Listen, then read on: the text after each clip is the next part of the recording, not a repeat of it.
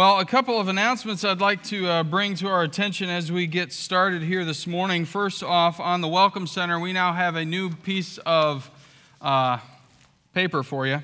This is our FBC Weekly, the printed edition. So if you get our emails, it has uh, the announcements and it has prayer request uh, tab that you can click on to get the prayer sheet.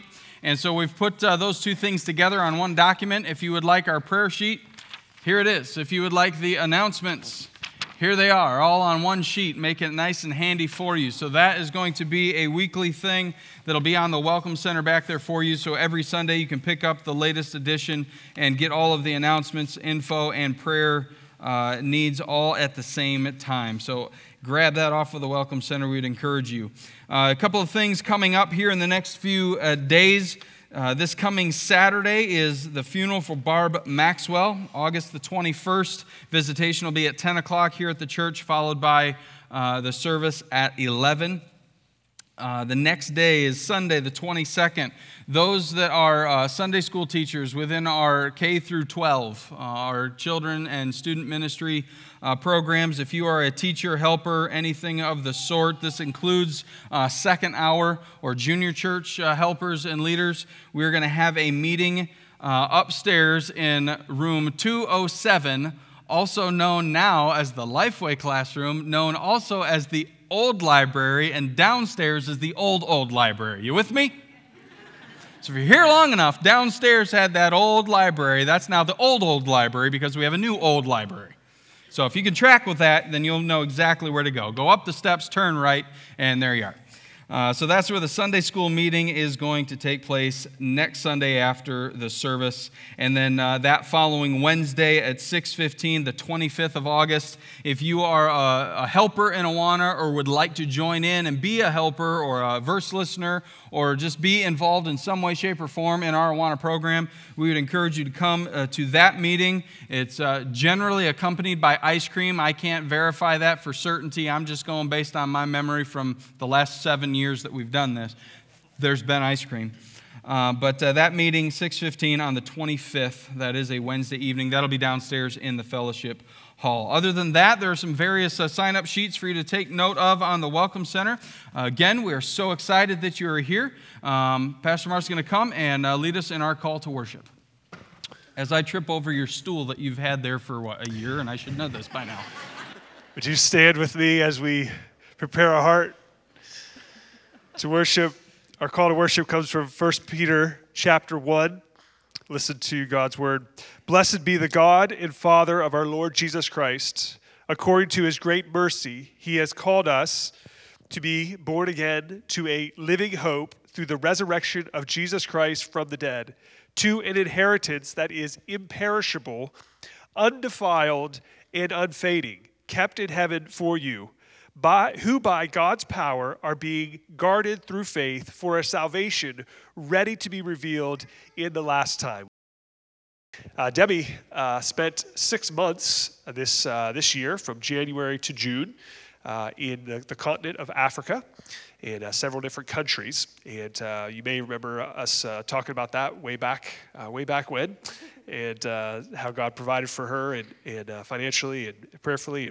And so we asked her just to come give a, a very brief kind of just word uh, at a later time, she'll get to do kind of a report on the trip and what she did and all those sorts of things. But I just asked her if she'd come to share uh, maybe something that God did or a way that she saw saw God move, and then we'll we'll pray together for her after that. So Debbie, would you share a little bit? Uh, first of all, I would like to reiterate what Pastor Mark said and um, just thank you all for your prayers and your support um, for my trip. It was definitely um, prayers that I felt while I was over there. Um, just for safety and for health. Uh, no one on our team got COVID the whole six months that we were there, um, which was really truly a miracle. Um, cases over there were high and at different points, and it was just um, definitely feeling the spirit moving, and your prayers were felt. So thank you for your prayers and your support in sending me. Um, it was felt. Um, I have many stories I could share, um, but I really wanted to focus on one and just share a little bit about what God did while we, as a team, we were in Rietbron. Rietbron is a very, very small town um, in the Karoo in South Africa. Um, And Rietbron is so small that it has only a population of 120 people. There's no gas station, there's no grocery store. Um, they like plan their trip to the big city, the big city, um, to get gas and groceries either once every two weeks or once a month, um, depending on how much they have to drive and things like that. Um, but the population is predominantly farmers. Um, they raise and shear um, Angora goats, um, which produce mohair. It's really nice fiber. And so these, these people have a small town and then like lots of land um, where they raise their goats and sheep and different cattle. Um, and we, we came to Rietbron and we set up a coffee shop in their little town museum. And the goal was to sell really very affordable coffee and um, to, to spend time with the people, to have it be a place where people could come and feel welcome and kind of bridge gaps. Um, there's also very close to the town, there is a um, colored population. Colored people sounds like a racial slur here, but it's actually a people group in South Africa, um, a minority people group. And so just to bridge, bridge gaps between these farmers and, and people in the colored community. Um, and we named the cafe Jacob's Well um, from John 4, where Jesus meets the woman at the well and um, makes her feel um, that she belongs and cares for her even though she's a Samaritan woman. And um, we, we had that goal in mind. Um, but the interesting thing about Rietbron is that Rietbron has been in a drought for the last four years. Um, a good year in the, in the drought of rain is six inches of rain for the whole year. Um, that's not a lot of rain. and so they, they've been desperately praying for rain, and not just in church. These people um, look to God daily and they pray openly and fervently for rain. And it was um, really, it taught me a lot about dependency on God, um, just because I've never lived in circumstances like that. Even in hard times in my life, I have had many resources, many friends, many family who could help me. And um, not that I don't trust in the Lord, but really just to be in that place where your way of life and your survival literally depends on something that is outside of your control. And it's whether God sends rain or not can, can make or break um, things. And so, um, one of the days that we were serving in the cafe, there was an unexpected surprise. Um, a, del- a big delivery, I guess, a donation um, of maize was brought to Rietbron from a neighboring church, and they dumped 103 um, tons of maize down the middle of Main Street. and um, farmers came and gathered, and Quibis, who was the pastor that our team stayed with, um, prayed over the maize, and he spoke out of the word um, in Afrikaans, so I had to get the translation later. Um, but he prayed, and then the whole community, everyone, not even just men, but women and, and um, children, came with big 10 gallon buckets and five gallon buckets or whatever, and they scooped all this grain and they bagged it, and there were rows and rows and rows of bags of maize, and it was feed for their cattle. Um, and it was really just amazing to see because um, I know that these people pray long and hard for rain. And um, I believe that God will answer those prayers in His time. Um, but it was amazing to see God fulfill an immediate need. Um, rain is definitely something they need long term, um, but to be able to provide a way to, to help these farmers in the short term with this grain was really helpful. Um, and to see the community come together, um, it didn't matter what race, what church they went to. Um, they all came together and they helped. And it wasn't just, I'll work on the bags that I'm going to take home. It was, we all work together, we get all this, this grain bagged, and then it was loading into different trucks and delivering it to different places. I know that there were farmers that took took bags to places that weren't their own farms to deliver them. So just to see the community work together in praise and thanks to the Lord, and we got the opportunity to take coffee out to them. We didn't even charge. We just were like so happy. It was such a, a blessed day just of seeing God's provision that we were just happy to to serve in and join in their um, efforts where it was appropriate. Some of our guys ended up helping scoop and bag the grain as well, and so it was just a really good day to see how the Lord was providing. Um, so really just kind of a good experience in Rietbron. One story of how God really provided. He looked at what the situation was, and he provided a need that was unexpected, and how the people came together in thanks and, and lifting each other up. So uh, I know I was definitely challenged staying in Rietbron um, to, to really look for ways that I can pray and trust in the Lord um, to, to want to actually be dependent on the Lord. These people didn't have very much. Um, they, they were a poor community, but they gave out of their abundance. They were the most hospitable people we came across in South Africa. Um, they fed us and they c- continually sent meals to Quibus and Nana where we stayed. And um, they were so joyful, even though they didn't have much. And it was just um, a good reminder that being dependent on God and being in a spot where you need Him is actually a great place to be. Um, because it teaches you so much and you, you don't rely on yourself, you rely on the Lord. So um, it was definitely a teaching moment for me. So thank you very again for, for your support and prayers in sending me. And I can't wait to tell you even more stories about how God worked in South Africa.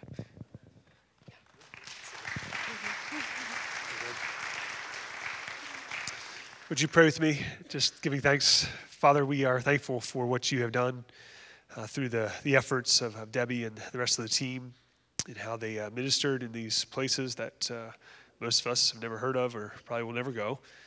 Uh, thank you for these uh, believers who are uh, seem to be growing in their faith, even in spite of, or, or maybe, as James tells us, even because of their adversity. And so, God, we, uh, we thank you for the witness that they have been. We're thankful for uh, how you have blessed. And, and we pray that uh, those lessons learned that, that uh, Debbie had for these six months would, would not go uh, unnoticed for uh, the rest of her life, that you would use this in her life and in the people around her, and you would direct her steps and cause her to, to truly, truly be dependent upon you every, every day. We do pray for her, her next steps and what you would have for her, and pray for direction in her life. And we do pray that, as the scriptures tell us, to trust you with all our heart and lean not on our own understanding, but in all our ways acknowledge you, and you will direct our paths. We pray that that'll be true not only for Debbie, but for all of us as well. And we give thanks, and we pray this in Jesus' name. Amen. If you have a Bible, I invite you to turn to Mark chapter 8. If you have a need a Pew Bible today, you can turn to page 843. 843. And if you need a Bible, you can feel free to take that Bible in the pew. That can be yours if you don't have one or you need one. Uh, please, uh, please take that. Mark chapter 8, you're going there, but uh, while you're going there, listen to the Apostle Paul's words from 1 Corinthians chapter 2, verse 14. The natural person does not accept the things of the Spirit of God, for they are folly to him he is not able to understand them because they are spiritually discerned. Uh, Jesus is rejected, um, he is resisted, he is misunderstood because people lack spiritual understanding. They, they lack understanding of, of, who this Jesus actually is. It, it's fair to say uh, that we are in desperate need of spiritual understanding today. We live in a time where there is, uh, seems like less and less spiritual understanding uh, in the world. Uh, we need ears uh, to hear. We need eyes to see. We need hearts to understand who God is and what His Word says. Now, this spiritual understanding uh, comes from, 1 Corinthians chapter 2 tells us, from the Spirit of God in us. So, with the Spirit, or without the Spirit, there is no understanding, right? We must have the Spirit in order to have spiritual understanding. Uh, God gives to us the understanding that we need. In our passage this morning, we will see Jesus' identity being on display. We will see uh, the religious leaders rejecting Jesus. And then we'll see the disciples misunderstanding Jesus once again. If you got your Bible, follow along with me, chapter 8, verse 1. It says this, uh, we'll read the first three verses. In those days, when again a great crowd had gathered, they had nothing to eat. And he called a great, uh, he called his disciples to him and said to them, I have compassion on the crowd because they have been with me now three days and have nothing to eat. And if I send them away hungry to their homes, they will faint on the way. And some of them have come from far away. Uh, verse 1 there says, In those days.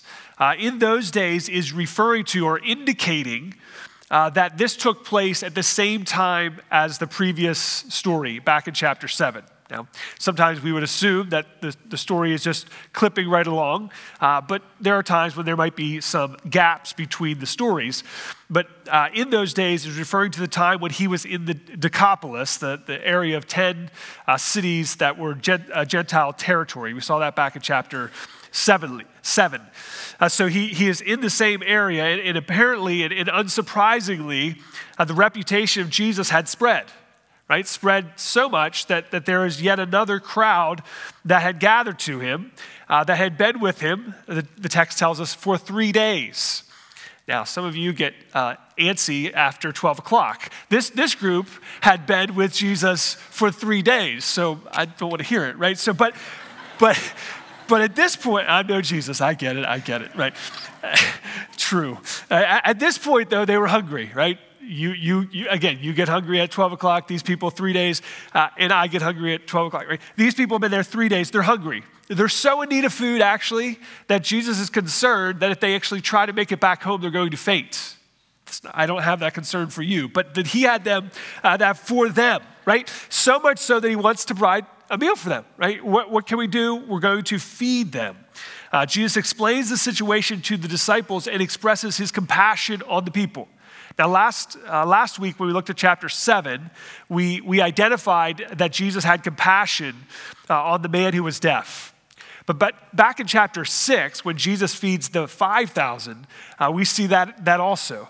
That Jesus looked at the people and they were like, a, a, like sheep without a shepherd, right? And he had compassion on them. Well, here again, he sees another crowd of people who, who are in need. And yet again, he has this, this word compassion comes up. The reality uh, for many, or, or, most of the people that, that followed Jesus around throughout his ministry, uh, they were not actually there for him, right? They were there for what they could get from him. That's what we end up seeing. And the reason we know that is because at the end, everyone deserts him, right? When we read the whole story, uh, at the end, that there's very few people hanging out with Jesus at the crucifixion, right? and, and, and, the rest. So, so the point is, is that they're there for themselves. Uh, generally speaking, this, this would be true.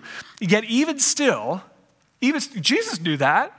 Jesus wasn't blindsided by people who were just trying to get what he had. Even still, even still, he showed compassion on them.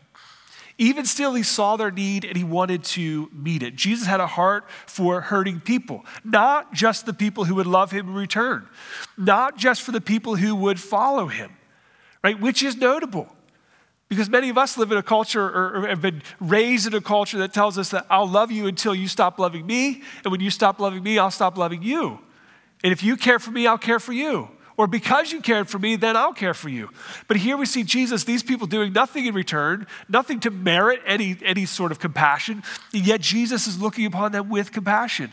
In fact, Jesus calls us to love not just uh, one another, not just other Christians. We are to love one another, but not just one another. Jesus tells us to love our enemies. He tells us to love our neighbor. He tells us to bless those who even curse us.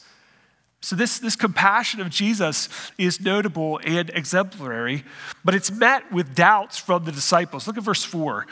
And his disciples answered him, How can one feed these people with bread here in this desolate place? Now, if, if you're you know, again, reading the, the whole story of Jesus, and you've been uh, following along with us, we, we know back in chapter 6, he fed 5,000, which was actually more like 15 or more thousand, because that was just the men, the 5,000. And so you might say, well, man, if he fed 5,000 just two chapters ago, what are they saying? Uh, how, how can one feed these, these people with bread here in the desolate place? So the, the, the question is not so much a doubt about Jesus' ability, it's a question about how can we do this here? We are in the middle of the wilderness. This is an uninhabited place. Where and how could we ever do such a thing? Or how could anyone do uh, such a thing? Uh, and yet, even giving the, the, the benefit of the doubt on a question like that, we still want to say, like, the disciples just didn't seem to get it, did they? They just seemed to be slow of understanding what Jesus was up to. And here in verse 5, Jesus responds in a similar fashion as he did in chapter 6 when he asked, How many loaves do you have? And they said, Seven. Verse 6, and he directed the crowd to sit down on the ground. Now, as we are walking through Mark's gospel, we see the unfolding story of Jesus, uh, his ministry, and as we're tracking his, his activities and his works, we're, we're, seeing this, this story unfolding. Now, there's some critics of the Bible, you probably know that, and, there are some who think that this story is the same story as in chapter 6. They think that this is a duplicated um, event, that the, the story is being repeated. Now, I don't want to spend much time on this because it, it's, it's uh, easily disproven, uh, as there are clearly two separate events. Uh, there are many counterpoints as to location, to audience, to the numbers themselves. But the best way to, to know if they're the same story is to actually, you know, read them Uh, if, you, if you read the two stories, then you would know that they're, they're actually different. but but what, one point I would just direct your attention to, and it, we'll get back to this first, but if you just run down to verse uh, 19, and we'll come back to verse 19 again. But Jesus is talking to his disciples and he says this When I broke the five loaves uh, for the 5,000, how many baskets full of broken pieces did you take up? And they said, 12. And, and, and seven for the 4,000, how many baskets full of broken pieces did you take up? And they said, seven. So, what's the point? The point is, uh, they're, they're two separate stories because Jesus said so, right? Jesus said they're two separate stories, so let's not be confused. They are two separate stories. Now let's keep going in verse, verse 7. And so he takes those seven loaves, verse 6, I'm sorry. He takes the seven loaves, and having given thanks, he broke them and gave them to the disciples and set them before the people, and they set them before the crowd. And they had a few small fish, and he, and having blessed them, he set them also. All, uh, he said these also should be set before them, and they ate and were satisfied. Uh, Jesus gave thanks for the bread, and he blessed the fish. Again, as we saw in chapter 6, Jesus is, is praying. Right? Jesus is blessing this food. He's, he's looking to God to do what uh, only God can do through him, and that is to uh, bless and multiply. So the, the verse tells us that he broke the bread, or we could say he kept on breaking the bread. Like it was a continuous action. The bread kept multiplying. The seven loaves we see, and, and a few fish, and there were 4,000 people that were fed with leftovers. Look at verse 8. And they took up the broken pieces left over, seven baskets full, and there were about 4,000 people. Now, in the previous feeding in chapter 6, there were 12 baskets left over, and here we see that there are seven. What do we learn? Well, we learn first that God provided much more than they even needed. That's a good lesson for us. That's a good example for us that, that God provides, and sometimes He provides even more than we need. Some people uh, get really into numerology in the Bible, and they want to find a reason for every number and trace all the numbers through, through the Bible. And the, the danger with that is that you can really miss out on the actual intent of the Bible, of the story, because we're chasing numbers all over the place. Uh, God does math, but the, the Bible is not firstly a, a, math book, right? So let's be careful. But, but here we have 12 and 7, and there is some significance, right? The first feeding is 12 there's 12 disciples, right? 12 apostles. We, we can see the, the correlation there. In seven, in the Bible, the number seven, most of us may know this, is the number of perfection or completion or, or, or fullness. So here Jesus is, is revealing something about himself. This one who could, who could fully deliver, this one who could bring this to completion, this one who could provide more than enough. Who was that? His identity is on display here. That's what's happening. He's revealing his identity. And here um, he, he shows that, that he, in fact, is God. God, only God could do something like this, uh, which should have then pointed the, the, the uh, participants, the people, the disciples, to another place in the scriptures, right? What when else did God provide bread? What else was, was bread uh, brought to the people uh, to the people, right? The Old Testament, Moses. Back in Exodus chapter uh, 14, 16, we, we see God doing that with the manna of provision for the people of God at that time. Where were they at when he did that?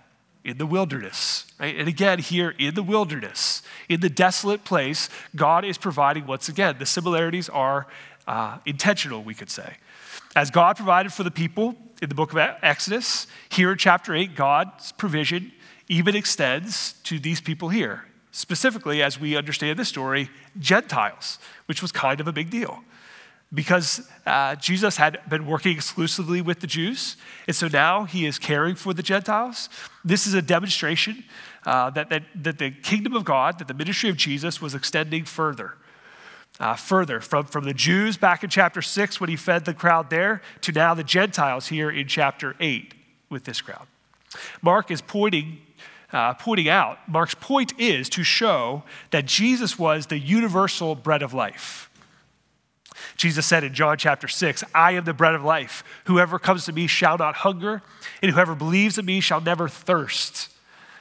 When tempted by the devil in Matthew chapter 4, Jesus says, It is written, man shall not live by bread alone, but by every word that comes from the mouth of God. What is Jesus doing? He's using this, this bread illustration. He's, he's using this idea of bread to, to point to himself that, that he, in fact, is the bread of life, that he is the one through whom you can have life eternal. Jesus did not perform a miracle for, for kicks and for giggles, he's doing it for purpose and for reason. Right? He's up to something here. So, having fed the crowd, he sent them away. The rest of verse 9 tells us that. And then he left also. Look at verse 10. And immediately he got into the boat with his disciples, and they went to the district of Damathutha. Damathutha, something like that. Uh, back across the sea, right? He went back across the sea, that's the point, westward towards Galilee, south of Capernaum. Uh, this, uh, this was a, a, a place um, also referred to as some of your, you got a footnote there, Magdala uh, which uh, some suggest that Ma- Mary Magdalene, that's where Ma- Mary Magdalene was from. Uh, but once, once again, here we see Jesus uh, going across the sea, and then as he lands there, we find that he has another meeting.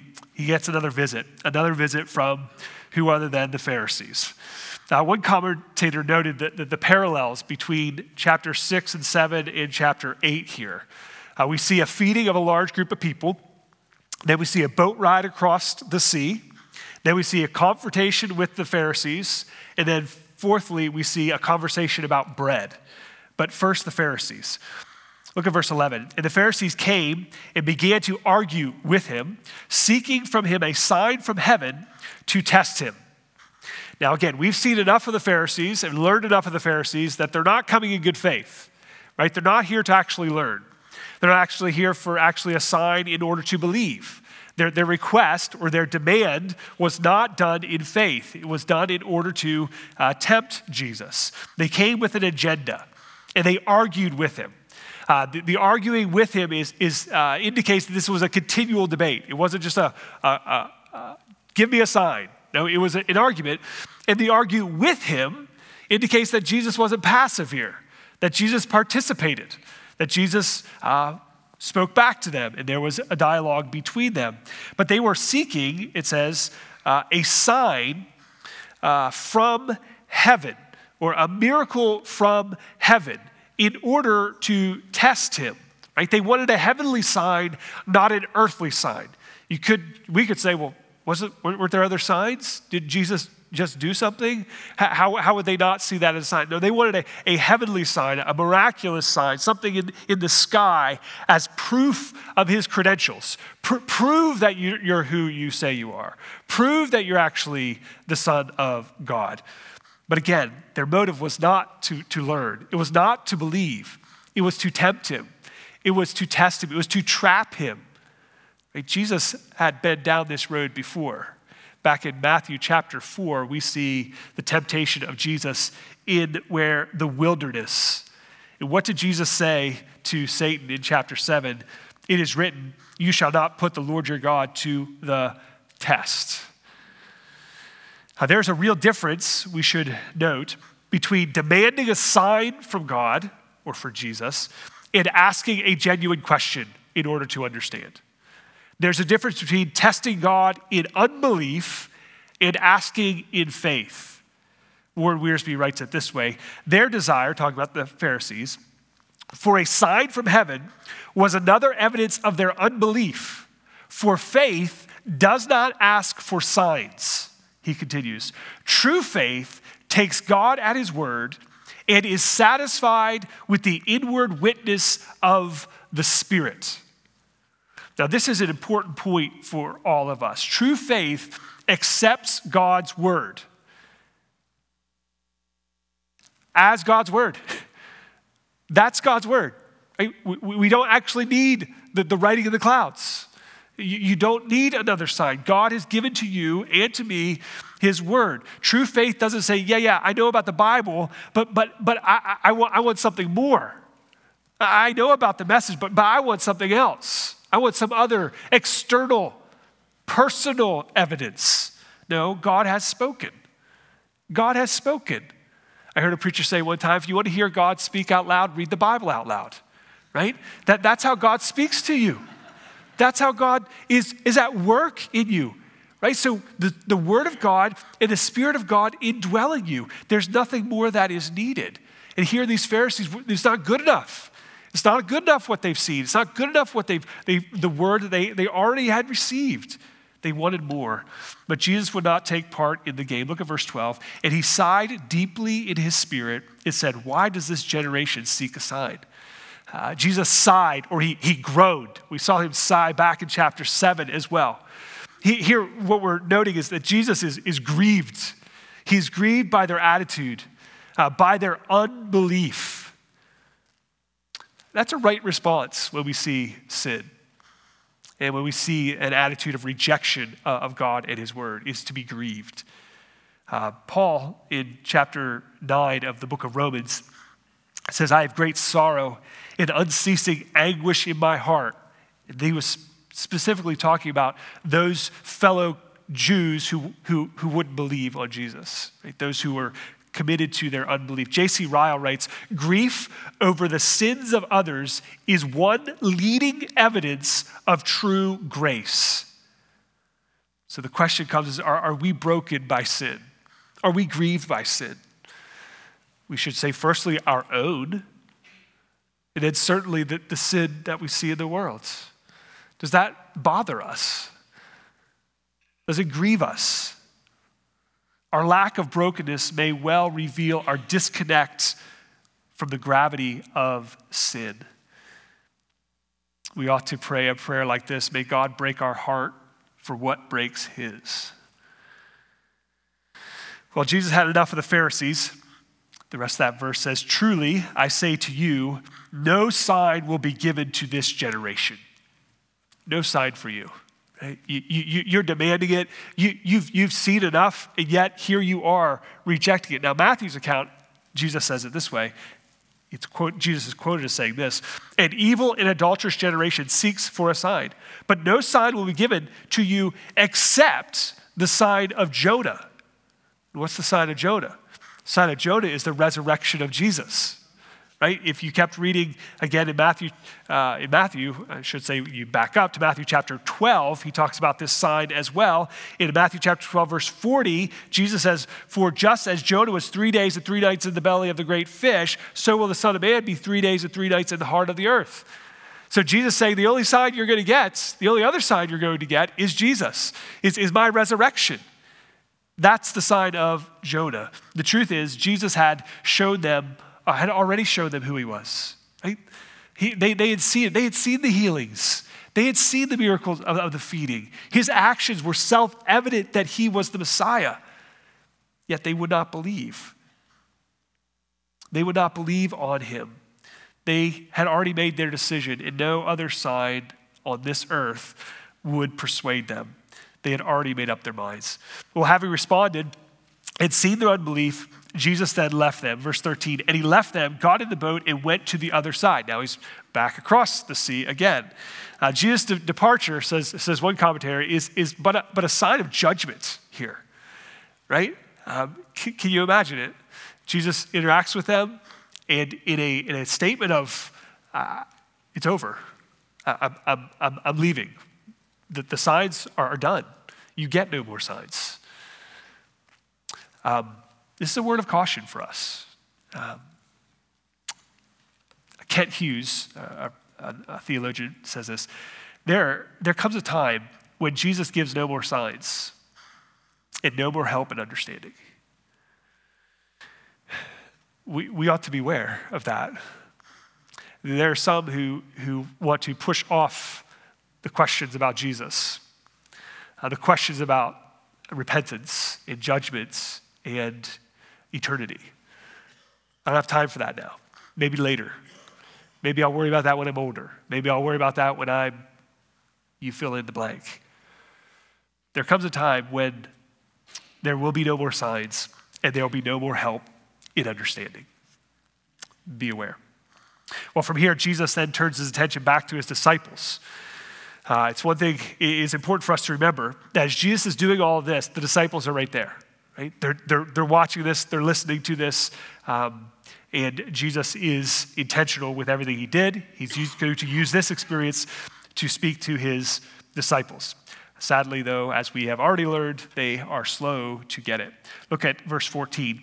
And when they uh, now they had forgotten, so they're back in the boat, verse 14. Now they had forgotten to bring bread, and they had only one loaf with them in the boat.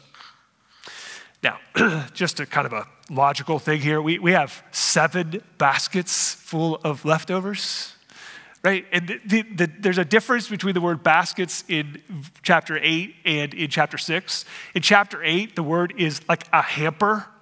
It's the same word that they use for um, in the book of Acts when Paul is being let out of the window in the basket. So they had a, a hamper, seven hampers, big enough for a, a, human to get inside, right? And they only grabbed one loaf. This is just bad planning, right? I don't, I don't know what else to say. Verse 15, and he cautioned them, saying, Watch out Beware of the leaven of the Pharisees and the leaven of Herod. And they began discussing with one another the fact that they had no bread. here, here, here, Jesus is giving them this serious and sober warning. And all they're thinking about is they only have one loaf of bread, right? Maybe you've experienced this. When you're hungry, like your mind, you can't think about anything else but food. Maybe you've been there. And maybe in, in grace, that's what's happening here with uh, these disciples. But, but clearly, the point, the message of Jesus goes right over their head. That they didn't take Jesus, or they did take Jesus literally, right? They took Jesus to, mean, to, to, uh, to mean literal leaven. And so they, they think he's still talking about the physical bread. And so they're still stuck on the physical bread. And yet Jesus was speaking clearly, metaphorically. Leaven, uh, we know, is as, um, let me just quote it. Warren Wiersbe writes it this way uh, Leaven, though small and hidden, spreads and soon infects the whole. That's what leaven does. And in the Bible, leaven is, is used as an illustration of evil. And so, so the, the idea of, of being aware of, of leaven of, of the Pharisees or of Herod is be watching out for, for evil. Watch out for that, that which is small and hidden that could soon infect the whole, that could spread. Well, the Bible, when it talks about leaven, there are a few things that it specifically talks about as leaven or uses in that illustration. One is false teaching. One is unjudged sin in the church, 1 Corinthians chapter 5. And one, another is hypocrisy, Luke chapter 12, verse 1. Uh, all of these are, are examples of leaven. But when Jesus talks about leaven here, Matthew chapter 16, verse 12, makes it more clear that what Jesus is talking about, the leaven of the Pharisees, is he's talking about their teaching. The teaching of the Pharisees, meaning the false teaching of the Pharisees. Be aware of what? The false teaching of the Pharisees false teaching. This is a real warning then and now. Uh, it's been said that the, the dangers or the threats to the church outside are not nearly as great as the threats to the church on the inside. Now, some of us look outside at what's happening in our, specifically in our country, and some alarm bells are going off for us. There's some legislation that, that is being proposed that could have serious consequence to religious organizations and to churches. We're not saying there aren't any threats from the outside, but what we're saying is the greater threat is from what is within. So those, those just those three examples uh, that the scriptures explicitly give of false teaching, of hypocrisy, and of sin going unjudged in the church are very real dangers. They're real dangers from within, and we must be on guard to spot the leaven. Now, it may seem like judgmentalism. We're, we're picking out sins, we're being hard on people. But really, what it is about is it's about spiritual understanding, it's about faithfulness to God, it's about keeping the unity and the purity of the church. Not our standard, not the pastor's standard, no, no, the scriptural standard. We're not arbitrarily choosing what sins that, that we should judge or we should address. The scriptures call us to it. You've heard this verse before a little leaven leavens the whole lump. That's true. That's true. That's true in, in, in reality with yeast, in, in, in leaven, but it's also true in regard to how evil is pervasive. Whatever the leaven is, it leavens the whole lump. We, there, there are three examples, but we could pick anything, right? Pride, or greed, or gossip, or anger, or go down the list. Any of those, any of those evil actions can what? Spread and infect the whole, infest the whole. I heard this quote recently. It says this We become what we tolerate. If you just sit on that for a minute, that is scary.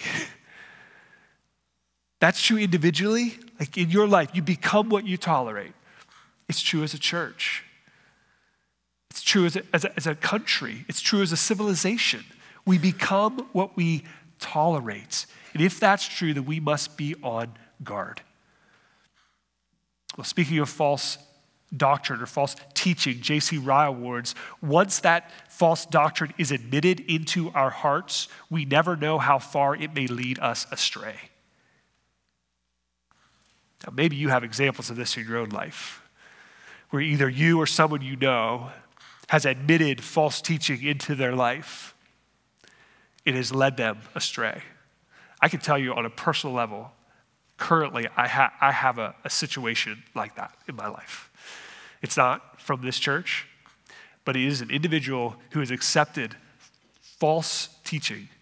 And the, the direction to which that is leading him astray is profound. And you don't know where it ends. That's the scary part. You don't know how far it will, will go. You don't know that. And quite frankly, at that point, it becomes out of your control, save for the Spirit of God. Well, the disciples just missed it here, right? They just missed the point of what Jesus was doing. And Jesus wasn't real happy about it. You could tell he's kind of fed up. Uh, the, the Pharisees rejecting him, that's one thing, okay? You might expect them to reject you. But your own followers who are with you all the time, who have seen it all, maybe their familiarity really did breed contempt here, and they overlooked the obvious reality of who Jesus was. Nevertheless, clearly they don't understand. Clearly, they're not getting what Jesus is saying. I talked to you about Kent Hughes. He, he gives this illustration of, of a man who went to the bank and he went in to talk to a bank teller and he says he wants to, to cash this check and he wants the money for the check. And the teller says to him, uh, You have to sign the check in order to get the money. He says, I'm not going to sign the check. She said, no, no, in order to get the money, you have to sign the check. I'm not going to sign the check. She's like, Well, you're not going to get the money then. He said, Well, I'm going to go across the street to the other bank and I'm going to get the money. She's like, Knock yourself out. So he goes over to the other bank and he says to the teller, I want, I want to cash this check. And they said, Well, you have to sign the back of the, the check. He says, I'm not going to sign it. He says, No, you have to sign it in order to get the money. I'm not going to sign it. The teller proceeded to take the man's head and bang it on the counter three times.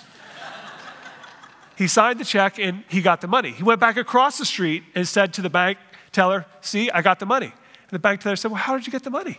And, they said, and he said to the, the teller, They explained it to me.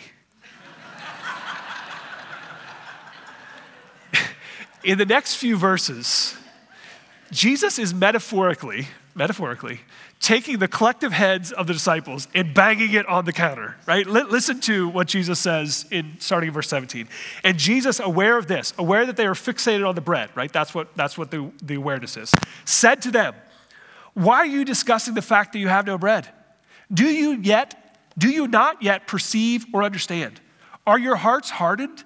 Having eyes, do you not see? Having ears, do you not hear? Do you not remember? When I broke the five loaves for the 5,000, how many baskets full of broken pieces did you take up? And they said to him, 12. And seven for the 4,000, how many baskets full of broken pieces did you take up? And they said, seven. And Jesus is basically saying to them, Do you not get it? Are you not paying attention?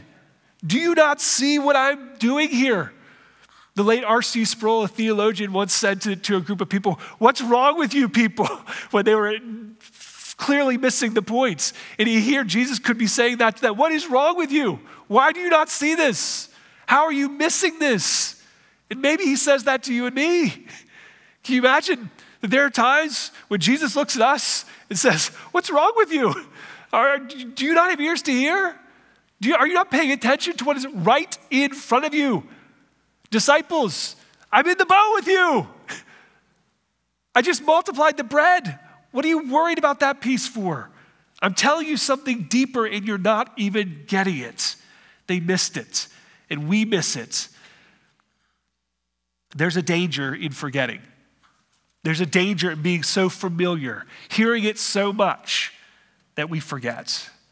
Psalm chapter 103, verse 2 says, Bless the Lord, O my soul and forget not all his benefits. If we want to guard against forgetting, we need to remember. We need to remind ourselves of the truth. One of the reasons we gather is to stir one another up for good works, is to remember the scriptures, to be told again the good news.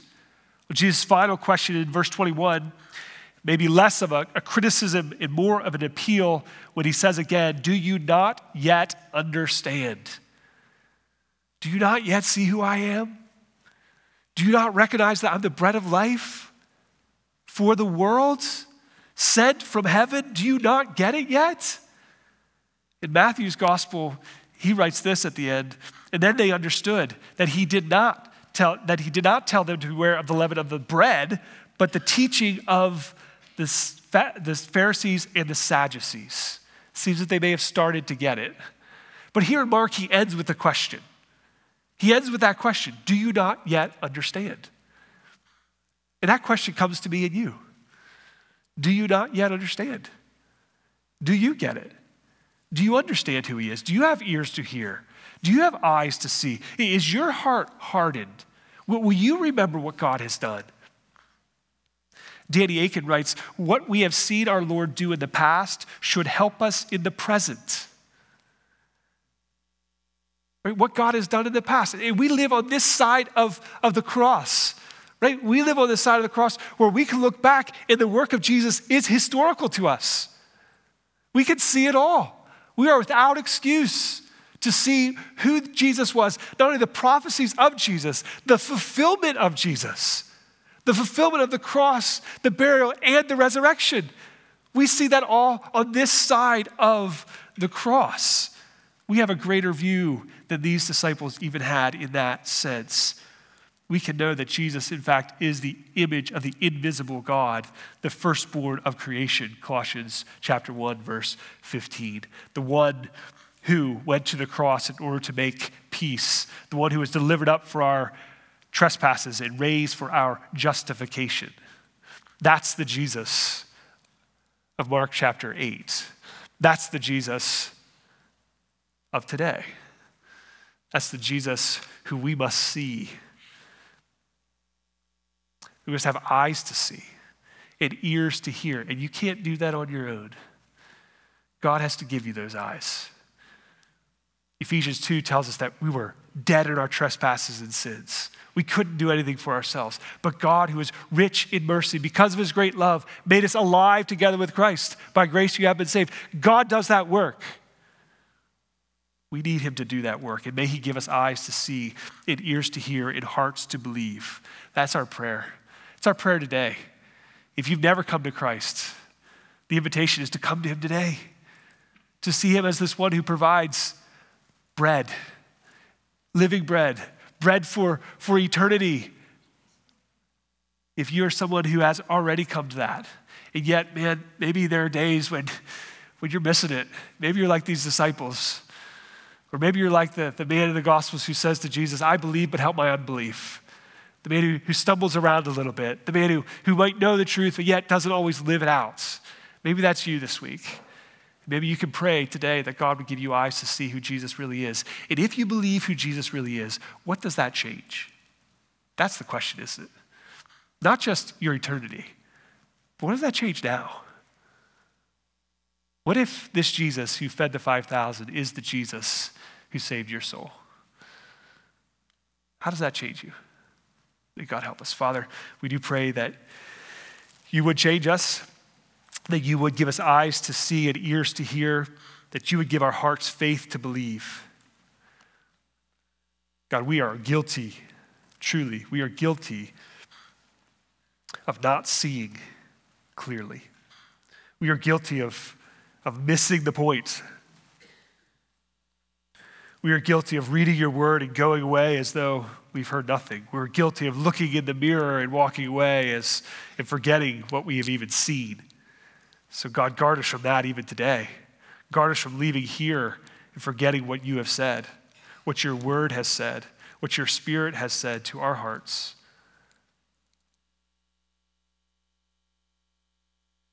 Would you this day, God, give us ears to hear and eyes to see? And we'll give thanks in Jesus' name.